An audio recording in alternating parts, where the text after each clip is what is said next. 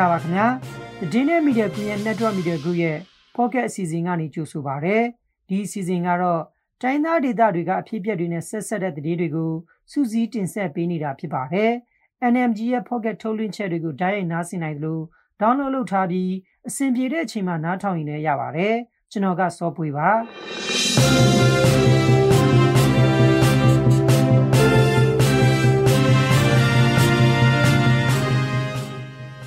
မှတင်ဆက်ပေးမယ့်သတင်းတွေကတော့ကလိန်အောင်ထွေအုပ်ယုံပြစ်ခတ်တိုက်ခိုက်ခံရပြီးမိရှို့ဖျက်ဆီးခံရပါတယ်။ဟူကောင်းကြိုက်ဝမ်ဒေတာကလီဒိုလမ်းမပေါ်မှာ KIA ကခီးသည်တွေကိုစစ်သားစုဆောင်းနေတယ်လို့ခီးသည်တွေကပြောပါတယ်။မွန်ပြည်နယ်လမိုင်းမြို့မှာတော့မတ်ပုတ်တင်အရာရှိအမျိုးသမီးတယောက်ပြစ်ဒဏ်ခံလိုက်ရပါတယ်။သတင်းလွှာထဲမှာတော့ရှမ်းပြည်နယ်မြောက်ပိုင်းနမ်တူမြို့နယ်ဘော်တွင်ချေရွာအုပ်စုစိုင်ကောင်းရွာမှာမြင်းမြုပ်မိုင်းပောက်ခွဲပြီးအမျိုးသားတယောက် ပြင်းပြင်းထန်ထန်ဒဏ်ရာတွေရရှိသွားတဲ့ဆိုတဲ့သတင်းပေးပို့ချက်ကိုကြားကြရမှာပါ။အခုတော့သတင်းတွေကိုကျွန်တော်နဲ့အတူအာမီကတင်ဆက်သွားမှာပါ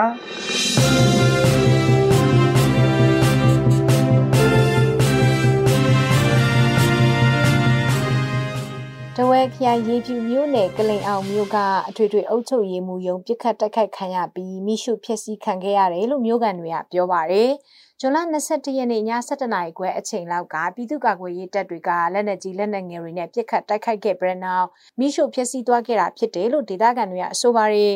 မိရှုဖျက်ဆီးခံရတာကြောင့်ရုံးခန်းအတွင်းပိုင်းနံရံတွေနဲ့စာရွက်စာတမ်းတွေမိလောင်ပျက်စီးနေတာကိုတွေ့မြင်ခဲ့ရတယ်လို့ကလိန်အောင်မြို့ကန်တယောက်ကပြောပါတယ်ဒါပေမဲ့ကလိန်အောင်မြို့မှာရှိတဲ့အထွေထွေအုပ်ချုပ်ရေးမှူးရုံးပစ်ခတ်တိုက်ခိုက်ခံရတာနဲ့ပတ်သက်ပြီးဘယ်အဖွဲ့ကလှုပ်ဆောင်ခဲ့တယ်ဆိုတာကိုတော့မသိရသေးပါဘူးဖေအုပ်ရုံးပစ်ခတ်တိုက်ခိုက်ခံရပြီးနောက်တရက်မနက်ပိုင်းမှာရုံးဝင်းအနီးမှာနေထိုင်တဲ့ဦးစီးမှုဦးအောင်နိုင်နဲ့ဇနီးဖြစ်သူတို့ဟာစစ်တပ်ထဲကို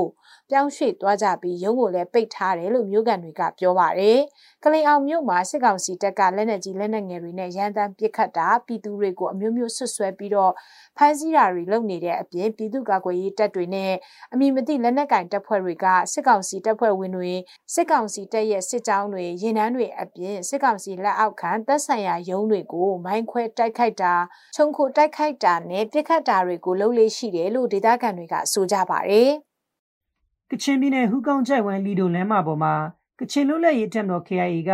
ခီးသည်တွေကိုစစ်သားစုဆောင်းဖမ်းဆီးနေတယ်လို့ဒေသခံတွေကပြောပါတယ်။မြစ်ကြီးနားရှိပွေရန်မြို့ကိုဆက်သွယ်ထားတဲ့ဟူကောင်းချိုက်ဝမ်လီဒိုလမ်းမပေါ်မှာရှိတဲ့ KI တက်ရင်ဆက်လေးကနာဂဂျိန်ဖောနဲ့လီဆူလူမျိုးခီးတဲ့တွေကိုစစ်သားစုဆောင်ဖမ်းဆီးနေတာဖြစ်တယ်လို့ဒေသခံတွေကဆိုပါတယ်ခီးတဲ့တွေကိုမတ်ပုတ်တင်စစ်ဆေးပြီးနာဂလီဆူနဲ့ဂျိန်ဖောလူမျိုးတွေဖြစ်ရင်အိမ်ထောင်တဲ့တွေတာမကမြို့သားမြို့သမီးတွေ လူငယ်လူလက်ပိုင်းတွေကိုဖမ်းဆီးနေတာဖြစ်တယ်လို့ခီးတဲ့တယောက်ကပြောပါတယ်ကချင်လွတ်လပ်ရေးတပ်မတော် KIA လက်အောက်ခံတပ်ရင်းဆက်လေးဟာလီဒိုလမ်းမပေါ်မှာရှိတဲ့လက်ကြားပွန်ကျွော်ပတ်ဝန်းကျင်မှာရှောင်းတခင်ထွက်ပြီးဖမ်းဆီးနေတာဖြစ်တယ်လို့ဆိုပါတယ်။ကချင်လွတ်လပ်ရေးတပ်မတော် KIA လက်အောက်ခံတပ်ရင်းဆက်လေးကဒေသခံတွေကိုစစ်သားစုဆောင်းနေတဲ့ကိစ္စနဲ့ပတ်သက်ပြီး KIO တည်င်းနဲ့ပြန်ချရေးတောင်းခံဗိုလ်မှူးကြီးနော်ဘူးကိုဆက်သွယ်ခဲ့ပေမဲ့လည်းမရခဲ့ပါဘူး။စစ်သားစုဆောင်းမှုပြုလုပ်နေတဲ့ KIA တပ်ရင်းဆက်လေးနဲ့မြန်မာကချင်လွတ်လပ်ရေးတပ်မတော် KIA အပြင်စစ်ကောင်စီတပ်နဲ့မင်းစင်သက်ဦးဆောင်တဲ့စစ်ကောင်စီလက်အောက်ခံပြည်သူ့စစ်အဖွဲ့တွေလည်းတွာလာလှုပ်ရှားနေတဲ့ဒေသဖြစ်ပါတယ်။အဲ့ဒီဒေသမှာစစ်ရေးလှုပ်ရှားနေတဲ့ KI တပ်ရင်းဆက်လေးအနေနဲ့ဇွန်လ22ရက်နေ့ကဟူကောင်းကျိုင်ဝမ်အတွင်းမှာရှိတဲ့ဝါရဇွတ်တိုက်နယ်ကိုကက်သက်နယ်မြေဖြစ်သတ်မှတ်လိုက်တယ်လို့ကြေညာချက်ထုတ်ပြန်ထားပါတယ်။ မွန်ပြည်နယ်ရေးမြို့နယ်လမိုင်းမြို့လယ်နိုင်စင်အနီးမှာအမျိုးသမီးတယောက်တနက်နဲ့ပြစ်ခတ်ခံရပြီးတေဆုံးသွားတယ်လို့မြို့ကန်တွေကပြောပါတယ်။လမိုင်းမျိုးကအသက်50အရွယ်ဒေါ်ဆန်းမြင့်ကျွယ်ဆိုတဲ့သူက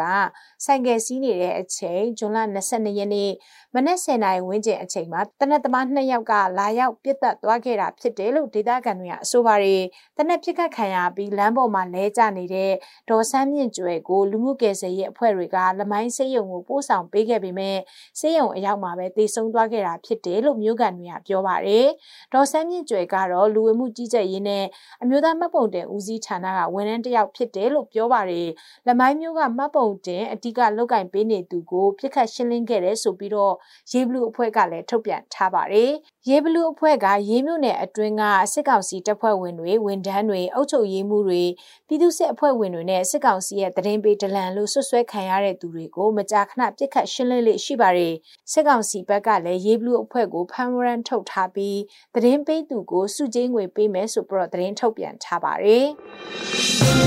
။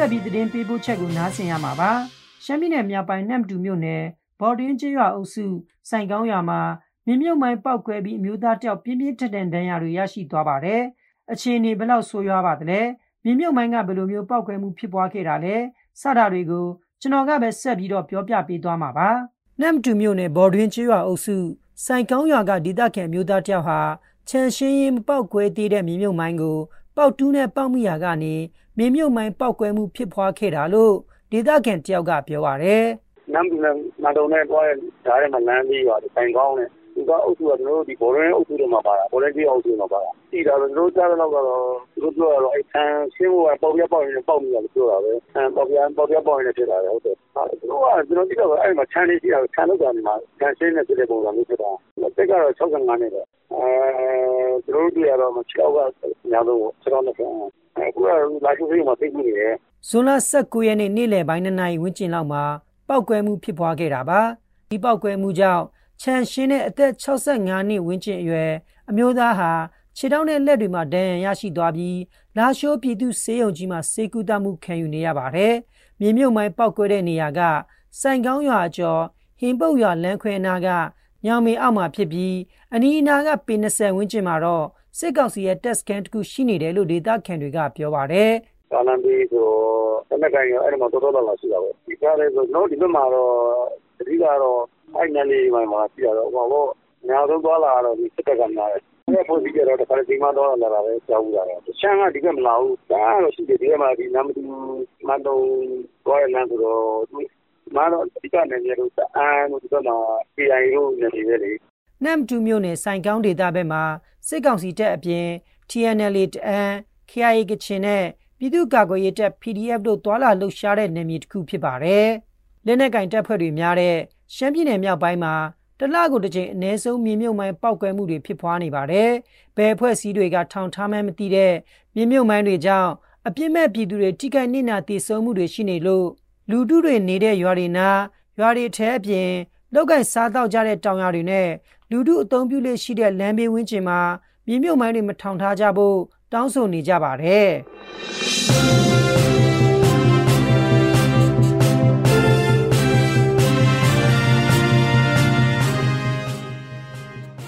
သတင်းစီစဉ်ကိုဒီမှာပဲရပ်နားမှာဖြစ်ပါတယ်။တိုင်းသားဒေသတွေထဲကအဖြစ်အပျက်တွေနဲ့ဆက်ဆက်တဲ့သတင်းတွေကိုသတင်းနဲ့မီဒီယာကွန်ရဲ့ဝိုင်းတော်သားတွေကတင်ဆက်ပေးခဲ့တာဖြစ်ပါတယ်။သတင်းနဲ့မီဒီယာကွန်ရဲ့သတင်းဌာနရဲ့ podcast ထုတ်လွှင့်ချက်တွေကိုနားဆင်နေကြတဲ့မိဘပြည်သူအားလုံးရှင်လန်းချမ်းမြေ့ကြပါစေ။